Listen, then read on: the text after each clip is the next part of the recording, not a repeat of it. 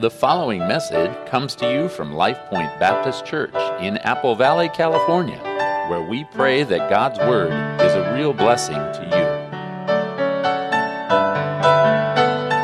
Have your Bibles, please turn to the book of Deuteronomy, chapter 6.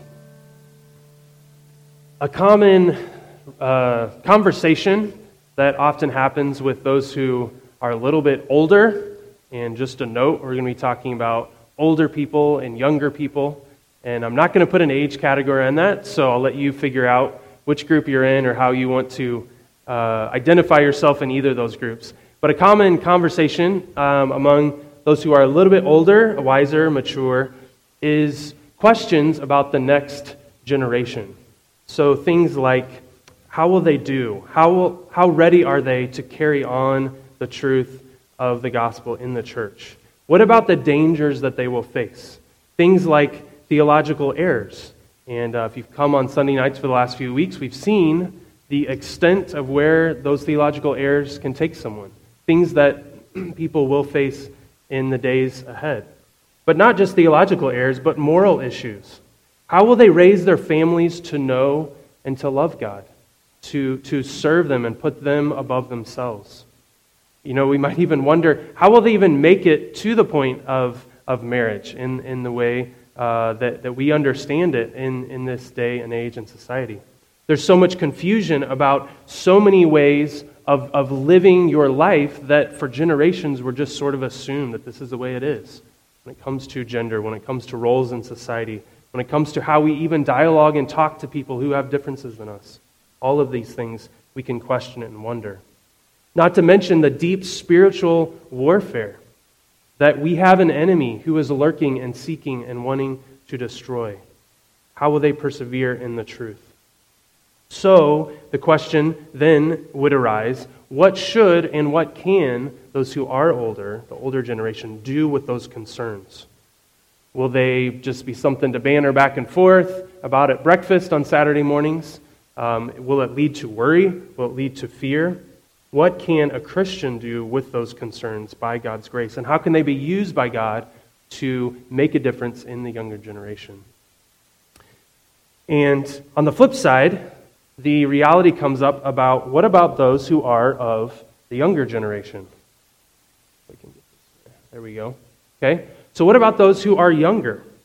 And they might have some similar questions or categories that come up in their minds. So, some of the things and categories they're going to have to work through, such as morality. So, um, social taboos that, again, at some point in our society wouldn't be a concern or wouldn't even be thought of among Christians that they're going to have to wrestle through. So, what, what are they going to do with drinking alcohol, with um, styles of music, with forms of clothing, with entertainment options, with a plethora of things out there, decisions that they're going to have to make? In addition to that, those theological differences right? So when it comes to living out their faith, what they believe in, what they're going to um, what they're going to base their lives in, who we're going to be as a family as they walk forward in marriage and in their family, uh, making those decisions about who they are going to be and the decisions they're going to make. There's also the reality that they might have seen some poor examples of biblical living, whether it's in their home or in society, maybe people that they have respected, people that they have looked up to, and they've seen a failure uh, morally or theological drift. And that can, that can be devastating when they've looked up to people and um, they've seen uh, a poor example lived out in that way. Some of the other realities are the tough life questions or issues.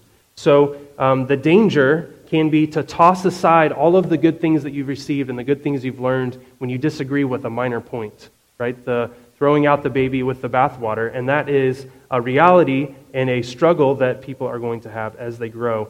Um, if I come to a different conclusion or, or a perspective on something from my parents or from someone in the church that I love and respect, having the wisdom and discernment to realize um, that, that there are degrees of differences, but I can, I can have a difference without completely rejecting everything that I've learned and that, that I've grown up into. And then there's also just the, re, the danger of being led astray by close relationships, whether it is a boyfriend or a girlfriend or um, other friends that draw them and that pull them away. And again, referencing the series we've seen on Sunday nights about the drift that is there, you know, many times people don't just wake up and say, you know, I think I'm going to wake up and be an atheist today. Or I think I'm going to reject a major section of Scripture today. There's reasons and factors that lead into that. And often it can be relationships, people that they know and that they trust. They give them a book, they go to a conference, they talk, they, they watch YouTube videos, and there's a drift that can happen because of relationships. And so those are things that young people are going to have to navigate in um, their lives as they move forward in that way. So, in thinking of those categories, how can the younger people do well and grow and, and live uh, uh, uh, into a mature and wise life? And then on the other hand, how can those who have a solid foundation, who have wisdom and maturity in years, be a blessing and help the younger in that way? How can we have meaningful relationship in that way, in a way that honors God? And this is something that, um, as a pastor, but also as a husband and as a father of four young girls, that I often think about and, and, and wrestle with and pray, pray through this reality. And so some of this is just coming from a burden of my heart of how can we, um, by God's grace, ensure that we are um, leaving a legacy and raising those to love God and to serve Him. And so I'd like to look at uh, the book of Deuteronomy, chapter 6. But before we um, get into the specific verses, I want to lay a little bit of groundwork, a little bit of background that I think will be helpful as we think about this passage and as we think about Mo- what Moses is trying to do here um, in, in the passage we looked at. And so, um, to catch us up a little bit to where we are in Deuteronomy here, so Israel has escaped from Egypt. Okay, they have fled, and this is a, a map and a sketching of where scholars think they might have gone. There's question marks in some of these where the locations are, but roughly a route um, down into the wilderness. And because of their rejection and their lack of faith, sent back into the wilderness for 40 years of wandering as a punishment from the previous generation.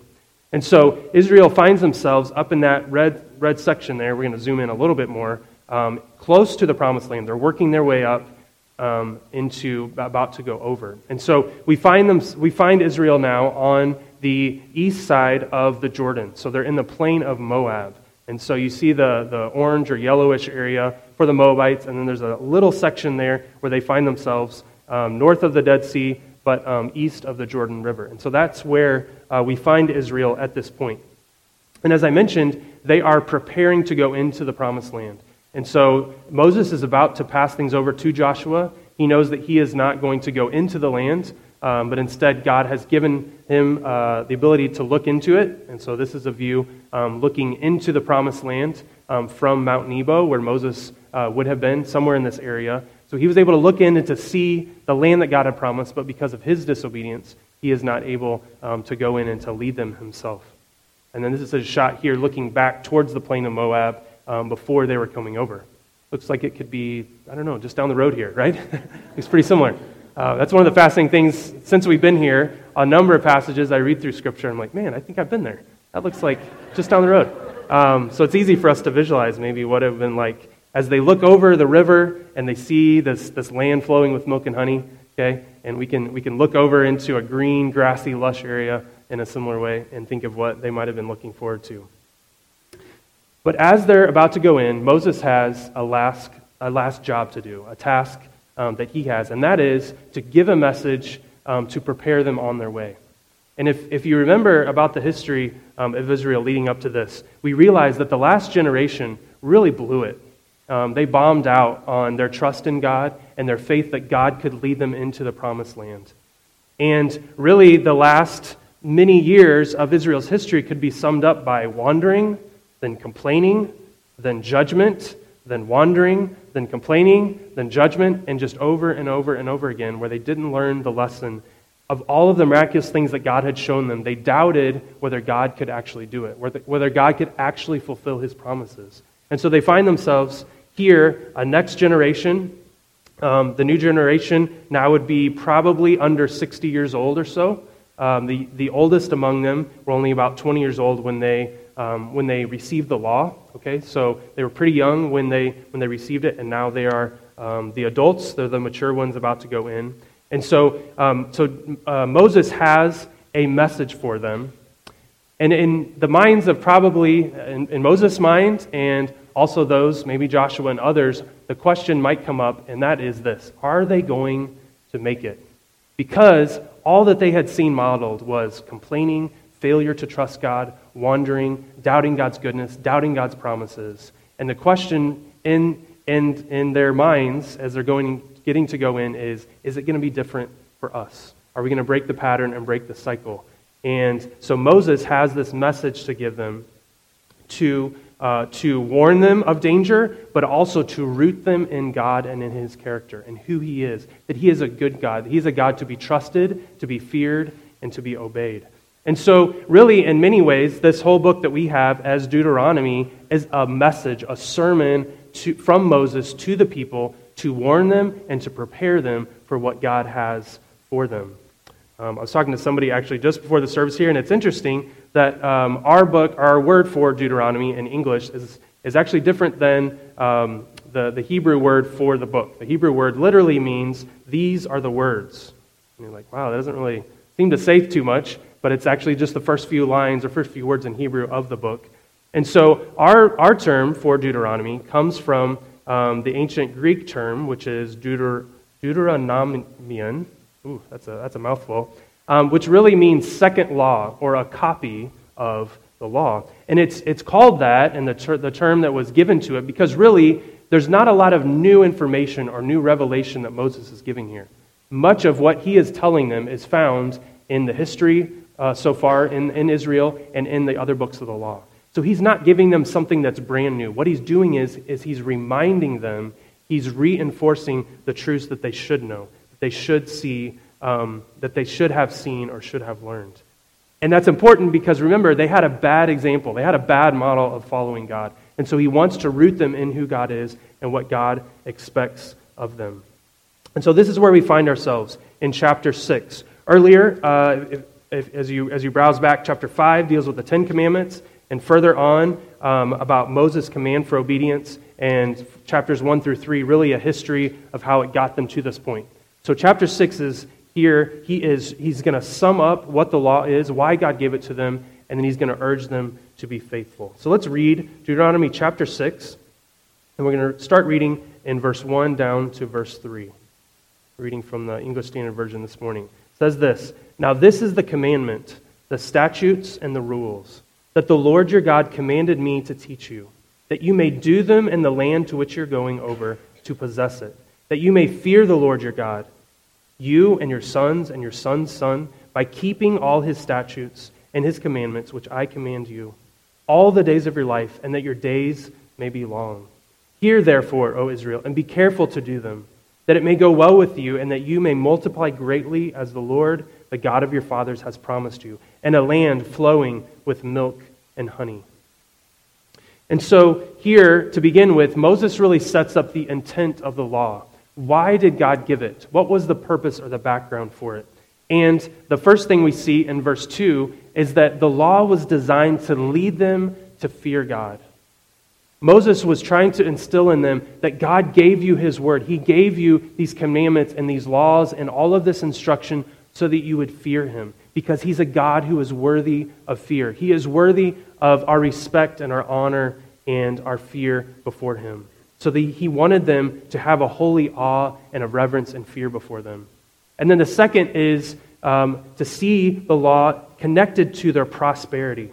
Remember, it had been years before um, of, of wandering for Israel. They'd been wandering around in the desert. And every once in a while, they'd come to an oasis, they come to a point of getting water, but their main sustenance had come through um, manna falling from heaven or quails going by. Okay? Not a normal way to get your food, right? Not a normal way for a people to survive and to, and to live. And so he's telling them, you're about to go into a land. You're going to have a place. It's going to be a place to call your own. It's a place that God has promised to your forefathers, Abraham and to Isaac and Jacob. And it's a place of blessing and prosperity. And God wants to use you to be a nation that can be a light to the world. God wants to give this to you. But he ties this blessing and prosperity to the Word of God. He says in verse 3 that it may go well with you, you may multiply greatly um, in the land uh, of the God of your fathers, as God has promised you. And so they're looking out over this river into this land, and, and Moses is tying their blessing and prosperity to their fear of God and how they love Him and how they obey Him. And so if they keep the law, if they keep God's word, they'll receive blessing and their land will prosper, just like God had promised. And so, um, you know, many times we, when we, we read through um, whether it's here in Deuteronomy or especially like Numbers and Leviticus and the law that's given in that way, we can think, you know, it seems so tedious and it seems, you know, there's so many details and so many little, little things. Um, it, and at times we can miss the big picture that God is showing his love to Israel. God is revealing his love for them, and he is expecting their love and their reverence back. You know, when we read about, you know, not eating shrimp or the hooves of the animals and things, we're like, wow, this is loving. This is God's love and his care. But all these details, he was showing them his desire for them and their need to be holy.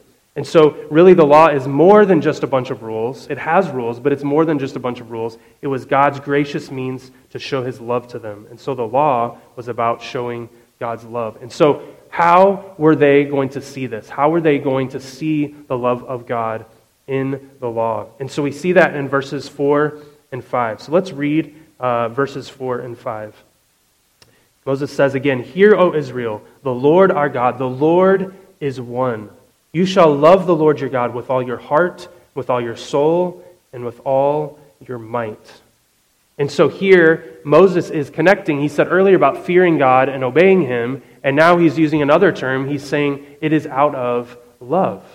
And so Moses is tying fear and obedience to love.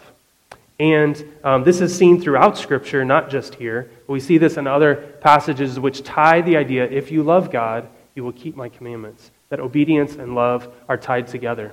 And so um, Moses starts out in verse 4 by reminding them of God's character. That the character of God needs to be at the forefront of their minds and their hearts. And remember, all through their journeys of their rebelling and of their complaining and of them even looking back to their captors, right? The gall and audacity to say, you know what, let's just go back to our captives. Let's go back to the Egyptians, right? They fed us better. They gave us, they gave us better protection than Moses and Aaron and all these here.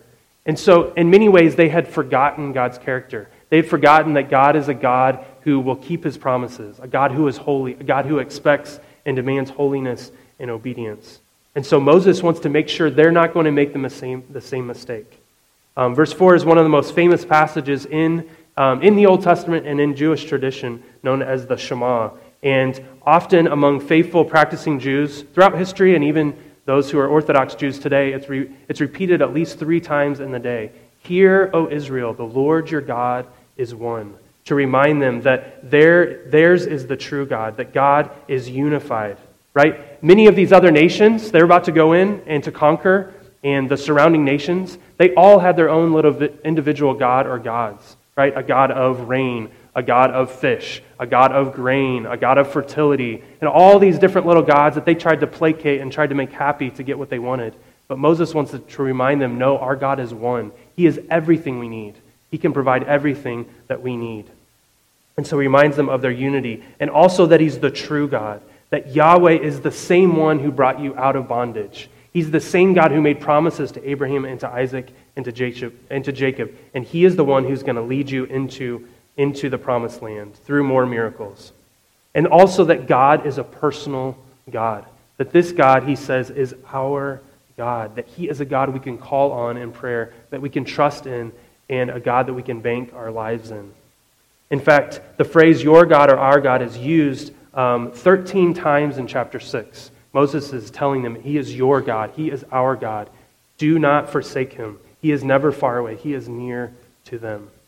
And so, before we move into the section which deals a little bit more about how we can pass on this truth, um, I just want us to think about today about how we talk about God. Do we talk about God in His full character? Do we think about Him and, and worship Him in His full character? But as we talk about others, do we talk about God in His holiness, in His reverence, that He is the only God, that He is sufficient? In the midst of our complaining about how we want things different and we wish things were another way, what aspect of God's character are we forgetting and neglecting? And especially as we're talking about passing on the truth to the next generation, what are we communicating about our God by the way that we talk to others, by the way that we pray to God, right? How do we pray when we're burdened, when we're going through a trial? Do we pray to a God in the full character as he's revealed in Scripture? Or do we pick and choose the things that we want for ourselves? God, help me to get this. Help me to have this. Help me to be comfortable. Help me to have all these little things. Do we pray to a full God in his full character? Do we, how do we encourage others? How do we encourage others who are struggling? Do we, um, again, do we have, point to and look at a very narrow view and strip of God? Or do we say, here's all that God is, here's all that He can be for you? God made this promise to you, He has made you His child, and He can bring you through it. Because you know, um, the, the fluffy platitudes that you might see on Facebook or the little, you know, um, sunshine YouTube videos of phrases that build up your positive esteem and all of that, it might make you feel good in the moment and in that, that glimpse as you read it, but those are not the things that are going to sustain you. That, that building up of your pride and ego is not going to sustain you through the trials and through the hard times. So, remembering the character of God, rooting yourselves in it, and then talking and acting and praying in light of that. So, so far in our passage, Moses is reminding them here's who God is, here's why God's given your law. And now we see how should we love God? How should we, um, how should we move forward in, in, in honoring God and passing it on to others? And so, verses, uh, verse 6 tells us this. It says this, and it says, And these words that I command you today shall be on your heart. And then we're going to move into verse 7 in just a minute about practical ways to do this. But the call is to love God. The call is a complete surrender. It's the language that you would use if you wanted to describe a king to his subject. Right? Think of someone who is desperate for help.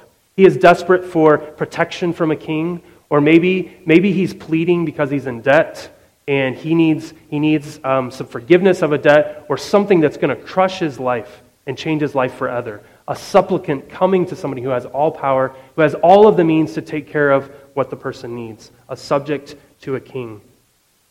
Some of these passages that, co- that connect and tie love for God with what God has commanded. Exodus chapter 20, it says this showing love to a thousand generations of those who love me and keep my commandments. That that is the character of God. Jesus uses similar language in John 14 to say, If you love me, you will keep my commands.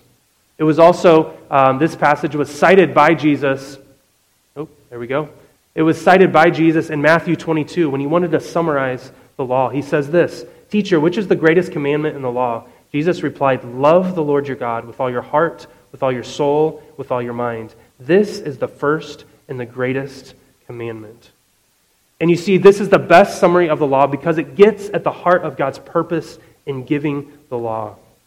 One author put it this way, talking about Galatians 3, about our justification. To love God as it commands us to is to place oneself within the orbit of his saving grace. Because this Shema, the heart and core of the Old Testament law, was designed to be put in charge to lead us to Christ, that we might be justified by faith. So to love God as, as God has given to this way is to put us in a place of God's saving grace. That we cast ourselves down just like a supplicant at the king who can give us everything, indeed, who demands everything from us. And so this is at the heart of the law, that it, that it was to be done out of love for God. Loving God with your heart means that you have God's words flowing through your mind and your heart, that it fills us and it controls us. So we've seen that God gave the law to teach Israel to fear and love them, and that this love means giving everything to God, fulfilling the commands that God's given to us. But we still get to the question of okay, how can we pass this on?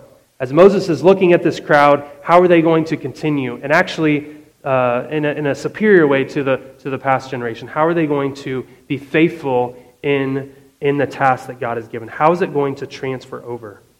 So, this is the question of the older guys sitting around asking how the next generation is going to do it. This is the parent who's concerned over their rebellious teenager. You know, they pray and they cry over them. They know the truth. We've shared it with them, but it doesn't seem like they care. This is the young parent who's just starting out, and they're just overwhelmed.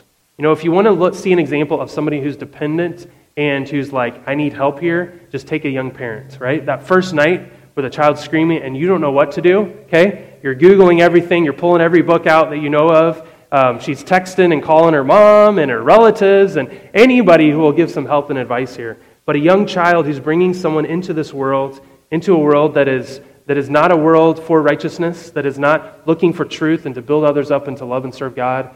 And you can think, man, how are we going to do this? How are we going to make it? How are we going to lead this young one to love God and to serve Him? This could also be a teenager who's not quite sure that they buy into everything they were taught, that is questioning or wrestling through I'm not sure about this. How does this match up with life and my experience and my perspective? And as we said, this is Moses as he anticipates handing things to Joshua, who will lead them into the land. Remember, Moses had been with these people for a long time, right? He knew them, he knew what they were like, and he's, you know, thinking, all right, Joshua, this is yours now. This is, uh, by God's grace, you're the one to lead this. And so this brings us to our key idea, our main idea here, of how by God's grace we can pass on these truths in a way that honors God.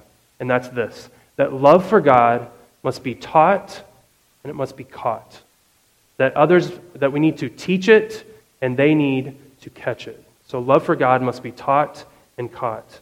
If this new generation was going to succeed at loving God and following his ways, the God given means to do that was through those who are in leadership, passing on and directing them to know and to love God. And this is true for us today that if we are to pass on a godly heritage, if we are to pass on even here in our church body and thinking of those who are coming up, it must be taught and caught. So let's look at verse 7 as Moses moves into um, this passage of how we pass it on. Verses 7 through 9.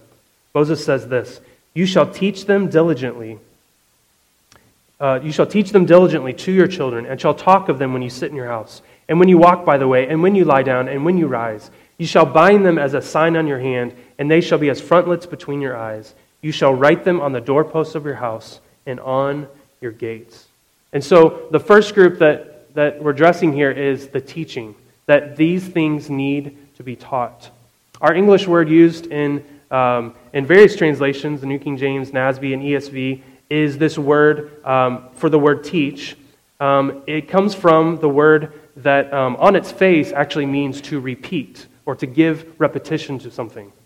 And so, you know, we have phrases like repetition aids learning, or, um, you know, you practice, or what's, what's practice is permanent, um, all of those ideas. And so the idea of teaching here is it's something that's repeated so often and so many times that it sticks in their head. Um, the NIV translates this word impress, to impress something. And, you know, to give you an idea, the, the image that comes to mind, um, for me at least, is a sculptor right? You, you think of the art, artistry that's involved of taking this block of granite or some type of stone and just slowly, slowly, slowly, one chip, one little tap at a time, knocking away all of the outside to leave this amazing image behind.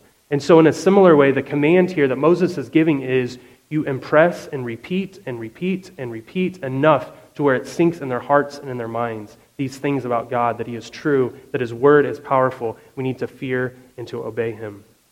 Another image that comes to mind, speaking of the Olympics, is a Winter Olympic sport that I always find fascinating. I never watch it in between, but every four years, I enjoy watching um, cross country skiing. Okay? And cross country skiing is interesting because normally you think the whole point of skiing is to go really fast down a hill, right? But with cross country skiing, often it's flat, sometimes even uphill. If you've ever seen these hills that they climb up skis, it's incredible the strength and the stamina.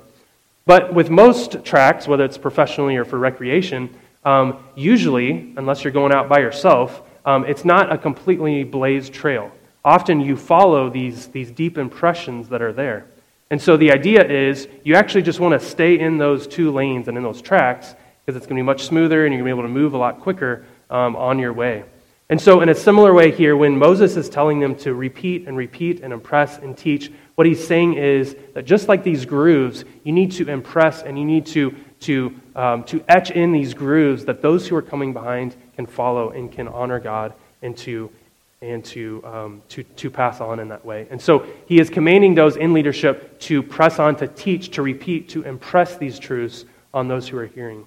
And in just a minute, we're going to talk about what that means, some application. But then the second group that he uh, mentions here is those who are on the receiving end. So those who are catching it.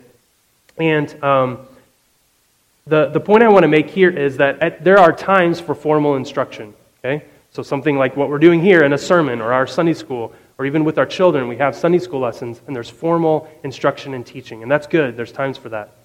But much of the truth that we learn and absorb in life is not found in formal settings, right? So, some of what you learn and know in life is in a classroom, it's through school and other things. But think about some of the most valuable lessons that God has taught you. Maybe it's come through hard knocks, making make mistakes, others coming along, but often it's found in relationships with others. right? It's the dad who's seen how you've blown it and come alongside and trying to help you. Or it's the mom who is patiently, for the hundredth time, reminding you to not lose your patience with your brother or sister, not throw the shoe at them or smack them or whatever you're tempted to do.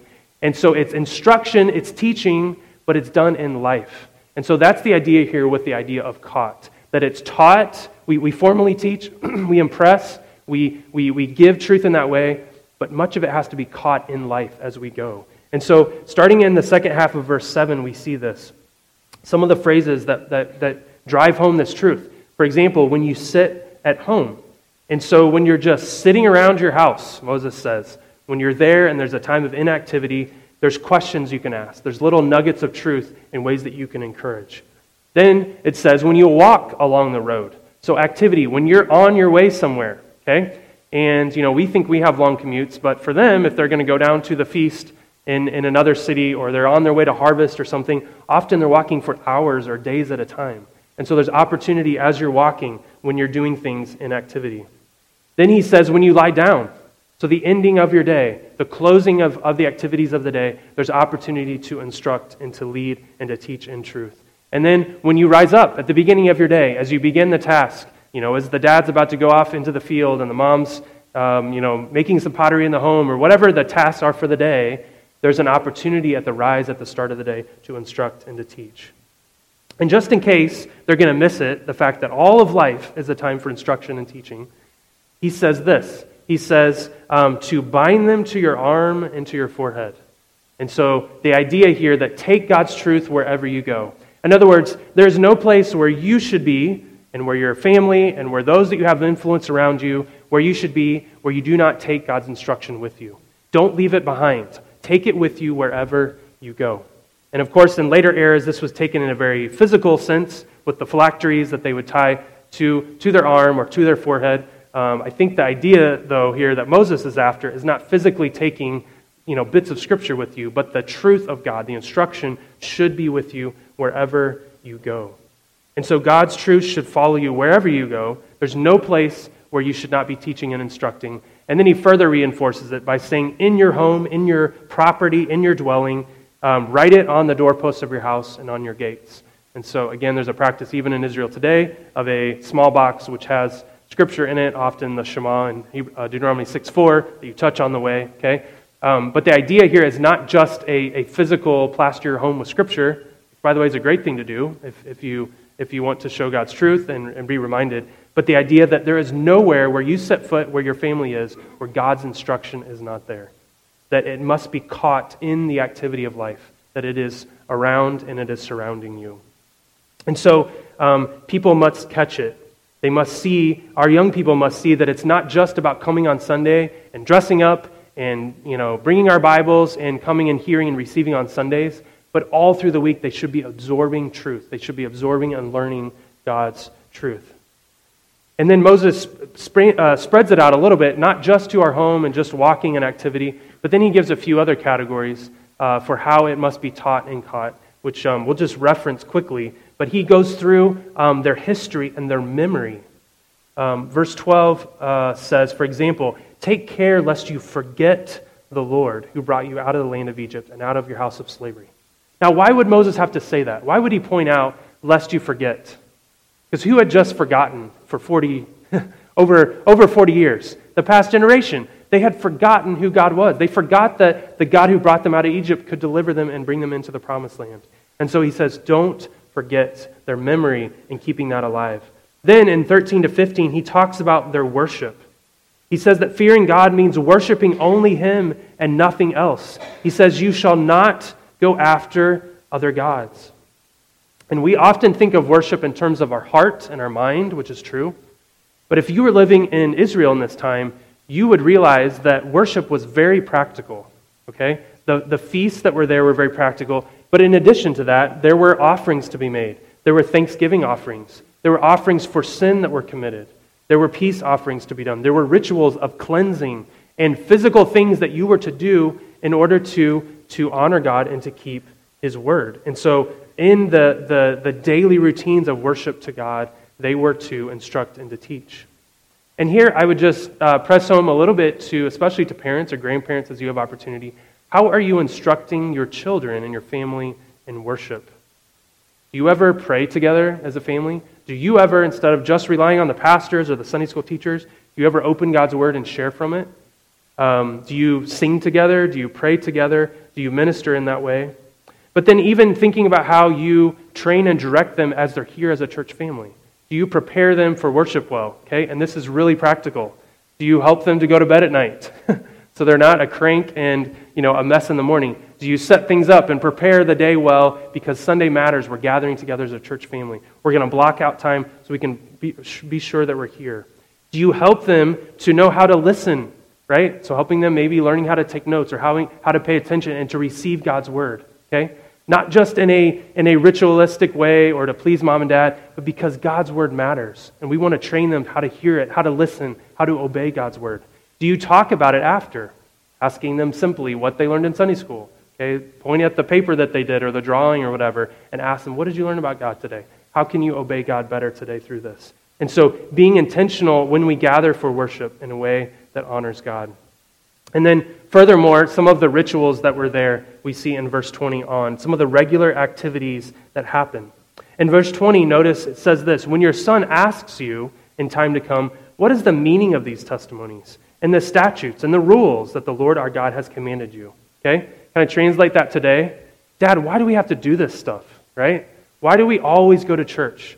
Do we always have to go every Sunday, right? Do we always have to do these things? Why do we give our money to the church? Why do we, we set aside so much of it to come and to give in this way? Or why do we serve in these extra activities and fellowship things? When those questions come up, we point them back to God and to his faithfulness. Here's why we do it. Here's what it's all about. And then finally, the last category are stories. Verses 21 through 25. Um, again, Moses reminds them, You will tell your son, starting with Pharaoh and slaves in Egypt, and Abraham and Isaac and Jacob, Go back and tell God of his faithfulness. And we ought to do that in teaching them Scripture. But I would also say this, and this is more than just parents or grandparents, this is everyone here, especially um, those who are more mature. God's given you experiences to testify and tell about what God has done. To say, listen, let me show you, let me tell you how God has been faithful to me through the trials and through the circumstances, to impress and to, to show them about why, it, um, why God is worth giving our lives to. And so Sunday should not be the only day or the only time of instruction for our kids. We ought to fill our lives and our week and our time with them. And so, how can we pass on that truth? Just look for opportunities to talk about God. Look for opportunities to impress on them the truth um, that is there. And I would say, we'll get to some specifics in a second, but parents, one thing we can do is give them opportunities to talk to older people. Maybe having them over or intentionally seeking out people who can be an influence and to be, have an impression on your children. So, before we get into a couple specifics, one question that might come up about how our love for God must be taught and caught is this. All right, so Pastor Tim, you're looking at Deuteronomy 6, foundation in the Old Testament, in the law. Why are we looking this today, right? We're in the New Testament era, we're a church, we're not Israel. So is this just for Israel? And to answer that quickly, uh, I want to look at just a few quick passages that actually reinforce this truth in the New Testament. And so, seeing this setting, the principles that are there carry over to today. And so, Matthew 28, verses 19 and 20, the Great Commission, call on us to make disciples of all peoples, which includes those among us, which includes the new and rising generation. Then, another fascinating passage, um, if you would turn there, Acts 16. Acts 16. So, Paul here is in the context of his ministry, and he is, he is getting co workers and co laborers. And so, Acts 16, verse 1 says this Paul came also to Derbe and to Lystra. A disciple was there named Timothy, the son of a Jewish woman who was a believer, but his father was a Greek. He was well spoken of by the brothers at Lystra and Iconium. And then it goes on to say that Paul wanted Timothy to come and to minister with him. And so um, the parallel here is found in the book of 1 Timothy.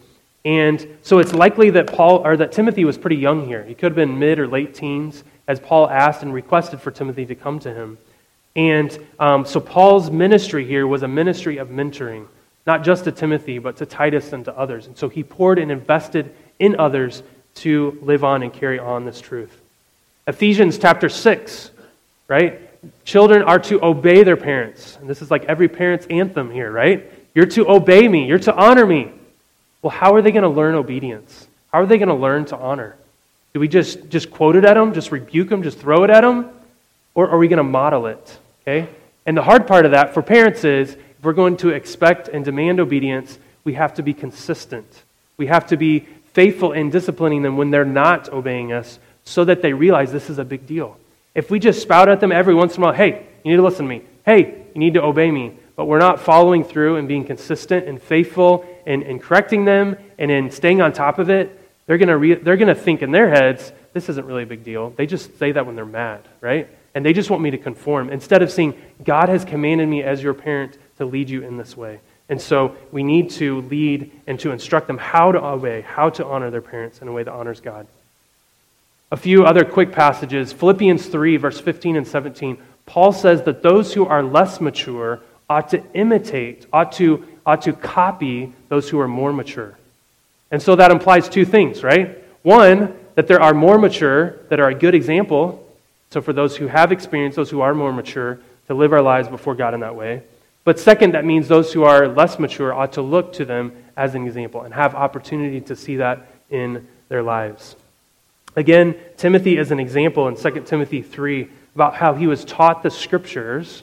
This would be the Old Testament. He was taught the scriptures from young child, that his parents, his mom, and his grandmother impressed these truths to them.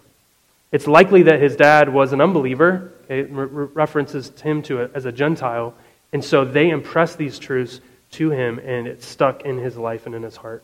And then finally, uh, Titus commands all older people to teach and to communicate God's truth. Now, if you think, well, I, I can't get up and do a lesson or, or lead in a conference or some kind of formal truth, realize that there's more opportunities to teach than just that, but that God can use you to influence those who are younger. So, you're trying to get off the hook, the New Testament says you're not off the hook. We need to impress and pass on God's truth in that way. And then, one final point before we get into some more specific application. The question could come up well, does this promise that children who are raised in this way will automatically follow God. Because you could take this, our truths back in Deuteronomy, that if you follow this, if you teach it, here's how it will automatically happen, that it will automatically result. In a passage that's, that's often used in this context is in Proverbs. Proverbs 22, which says, Train up a child in the way he should go, and when he is old, he will not depart from it. And so some have taken this as a claim of promise that if I share the gospel with my child or I impress it on my grandchild or young people here, they will 100% absolutely love and follow God. And the reality is that that's just not always the case. And so I think this passage, for example, ought to be seen in the light of Proverbs as a general truth, a proverbial statement that if we, if we raise them in this way and teach them this, in this way, more often than not, by God's grace, they will follow in these truths. But the reality is that people will decide to reject God's truth. That even those who know the gospel, even those who have been told time and time and time again, um, um, often do reject and, and say, This is not for me, and walk in that way. Maybe for a while, maybe for years, or maybe for their whole life. And so, um, instead of being discouraged, though, by that reality, we ought to see that God uses means. He uses means such as telling and communicating the gospel to bring them to them. And so, um, so for a parent or a grandparent or a loved one who is grieving over someone who has walked away from the things that they've known or is not embracing the gospel, I would say take hope and trust in God. Pray and ask God to work in their hearts and in their lives. And by God's grace, as much as we can and in the capacity we, we can, continue to point them to God and to His grace and to lead them in that way. And so it doesn't, it doesn't give us an excuse not to communicate those truths. Instead, it, need to, it ought to press us further in to communicate God's truth and to help them in that way. All right, so application. What does this mean? What are some nuts and bolts of how we can take God's truth to pass on God's truth um, for those who are coming behind? And the first group is for those who are older. And I just want to summarize it this way is to talk and to walk in the truth. To talk and to walk. So, what we say, how we communicate, how we impress and teach to line up with God, but then also in our lives. So, let me just go through. I have a list of here. We're not going to get through all of them, but some ways that you can be used by God to communicate God's truth to the next generation. So, um, looking around at all the young people we have, and it's a blessing that we have so many young people, from babies all the way up to teenagers, and even those who are college age, which we're going to put those in the category of young people as well, who can use help and instruction. But looking around at those who could use instruction and encouragement. You know, some who are being raised by one parent as a single parent. Some who have both parents in the home, but only one is a believer, only one is reinforcing God's truth. How can you be used by God's grace to come along and to encourage? To encourage that parent wanting to raise them to know God, but to encourage that parent. Um, we have many teens and young people who come through our building, through Awana or through youth group, through VBS, and other times. Some who come from without a biblical perspective on home and family and God. Homes who are a wreck in that way. And so, how can you pray and, and serve and help? Volunteering, um, coming up with Awana, we have opportunities for those who can, who can serve and use their gifts in that way. So, looking to impress those who are outside of our church um, with the, the truths of the gospel.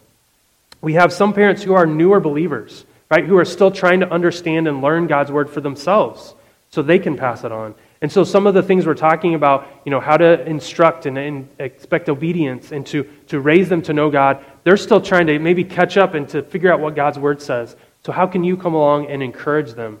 Say, hey, you're doing great. Keep, keep going, keep growing, keep loving God's word, and, and look for practical ways to encourage or help them. Maybe taking them out for dessert and, and just saying, Do you have questions? Is there any way I can help and be a blessing to you? Um, there are some who have solid parents who are here, but maybe grandparents or extended family who aren't in the area. Okay? This is testimony. I can say this here. We're so blessed and so thankful for adopted grandparents and, and, and um, aunts and uncles who can minister and encourage them. And so, some of the wisdom that those who are older that God's given to you, can impart, especially those maybe who don't get that on a regular basis. We also have a variety of those who are in older teen years and college years who are trying to figure out life right? They're trying to figure out am I going to go to college? What's it going to look like? Am I going to do trade school? Am I going to move away? Am I going to stay? What opportunities does God have for me here? Am I going to stay in this church or go to another church after I get out of the home? All of these things are big decisions they're wrestling through. So, how can God use you who have experience? You've learned through making good choices and making uh, foolish choices. How can you be used by God's grace to help them? And looking for opportunities um, to come alongside. And on the teaching part, you say, man, Pastor Tim, I, I, am not the one to stand up and lead a class or lecture or organize notes and things that way, but looking for little ways. Maybe you can hire a couple of teen guys to come and do some yard work. And when you're taking a break in the shade there, just talking about life and asking them, how did you come to Christ? Let me tell you my story. And encouraging them, looking for practical ways. You know, showing up to a, to a kid's baseball game and, you know, cheering him on and trying to be a part of his, his life and his family and encourage him looking for little ways that you can encourage and help them in that way. And so, trying to look for opportunities um, to impress and to make a difference and to, to share and pass on God's truth.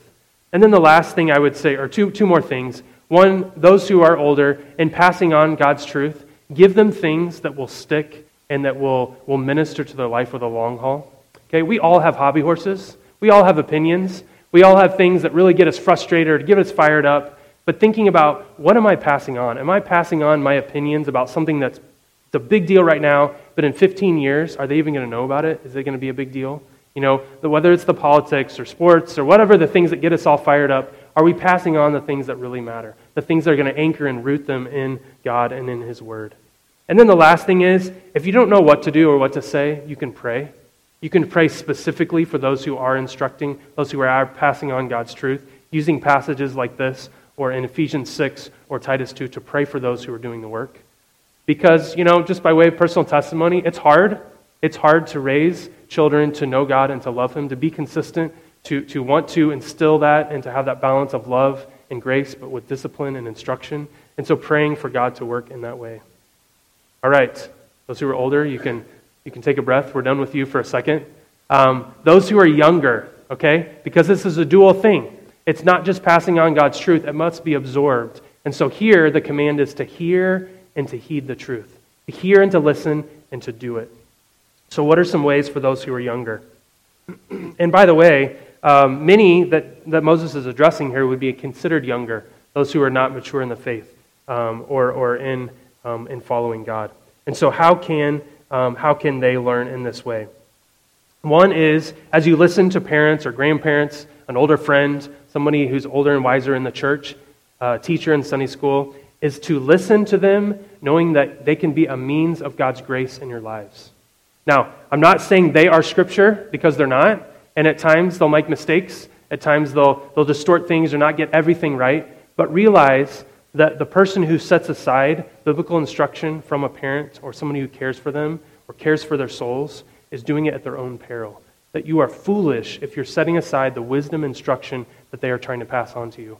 Proverbs and the rest of Scripture has strong, strong warnings for those who are acting the fool and setting aside the truth that you've been, been given. And then I would just say in formal settings, when you hear the preaching from God's Word here on Sundays or in youth group for the lesson time or in other settings, is how are you absorbing Scripture? Are you listening and intently paying attention for those who care for your souls and are looking to instruct you in that way? Do you just blow it off? Are you not paying attention? Do you just talk to your friends and just blow it off like not a big deal? Are you intently looking and listening for God's word? And I would say this too that, you know, in the end, as you grow to be an adult, you're going to reach a time where you're going to make decisions. And the decisions you make are going to have a big impact on you and, by God's grace, your spouse and your family. And there are times in which you're going to come to a different perspective than your parents or than your grandparents or even maybe the way you were raised in a church. And at times there's latitude for that, of coming to a biblical position that's different than your parents.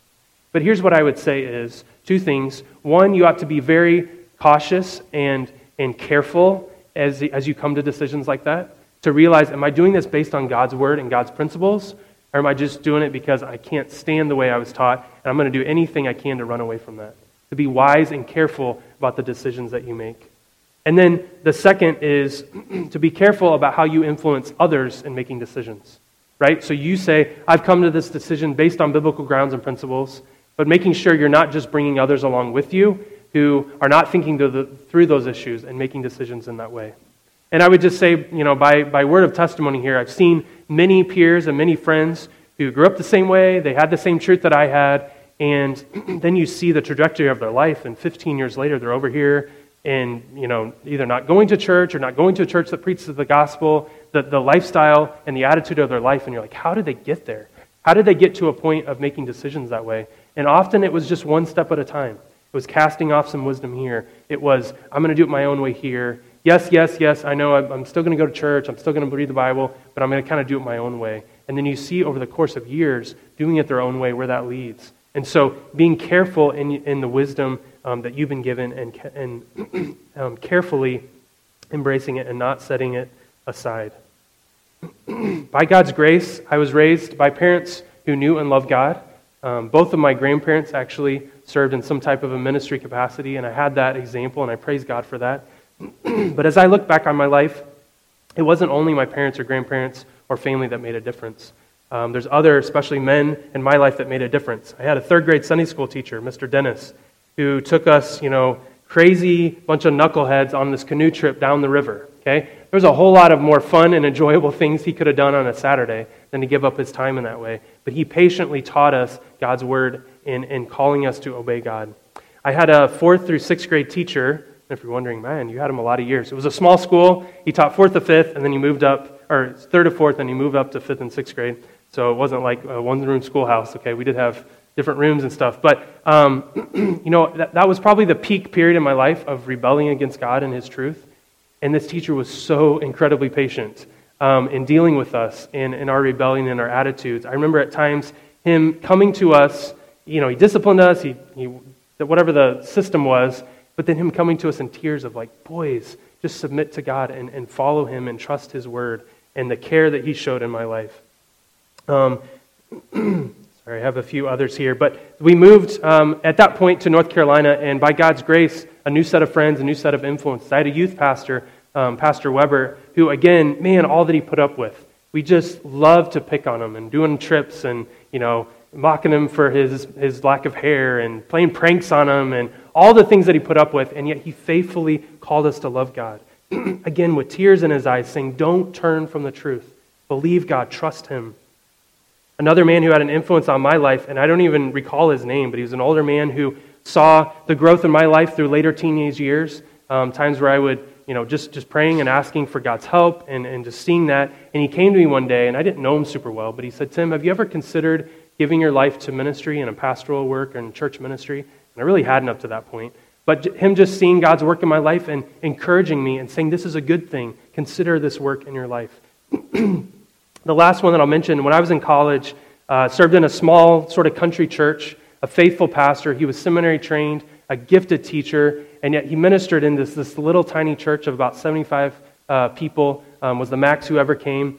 And, and on Sunday afternoons, he let us come over to his house. And we just drilled him with questions. Some of it was theological, some of it was pastoral. How do you do this? How do you do that? And after a long Sunday of ministering, he faithfully answered our questions and encouraged us and, and pointed us back to God's word and said, you know, especially as guys going to pastoral ministry, like know the word, love the word, teach the word to God, of God to people. And so all of these ways I can look back in my life, and yes, some of it happened in a message when I was in a church setting or in a classroom setting, but many of the ways in which I absorbed God's truth and I was encouraged to grow was through everyday conversations. It was through people investing in my life and trying to pass on God's truth.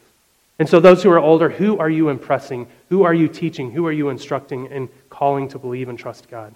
Those who are younger, are you heeding? Are you absorbing the truth that God is passing on to you? Are you looking for godly examples to imitate so that you can grow? I pray that by God's grace, we will do this. Let's pray. God, I thank you for your word, and I thank you for its uh, powerful truth to call us to love you, to fear you, to obey you. And thinking about Moses there with the, the congregation of Israel about to go in the promised land, his message to call them to, to fear God and love God, I ask God that you would um, impress us with that same message. Maybe there's somebody who is, is here today and we're talking about this fearing God and loving God, and it's just absent in their heart and their minds. Um, that they don't have a love for you, that there isn't a desire um, to, to give their lives to you. I ask, God, that you would impress on them their sin and their need to call upon you for forgiveness, to see Christ's work in their life as the only hope, and that you would draw them to yourselves. Think of those who are older, who have walked with God and have a mature faith. God, please give them doors of opportunity to minister and to speak God's truth to those who are younger, that they would see um, the opportunity that they have and the responsibility that they have. Thinking of those who are younger, those who of us who need to learn and grow from their example, God, help us to heed your word, to absorb it, and to see it lived out in life. That there would be a faithful generation who comes up who wants to love you and serve you here at Life Point, here in the state of California, and, and even those who would give their lives to go overseas to share your gospel. God, that you would do a work in hearts and lives. Please humble us, bring us to dependence upon you by your grace. In Jesus' name, amen.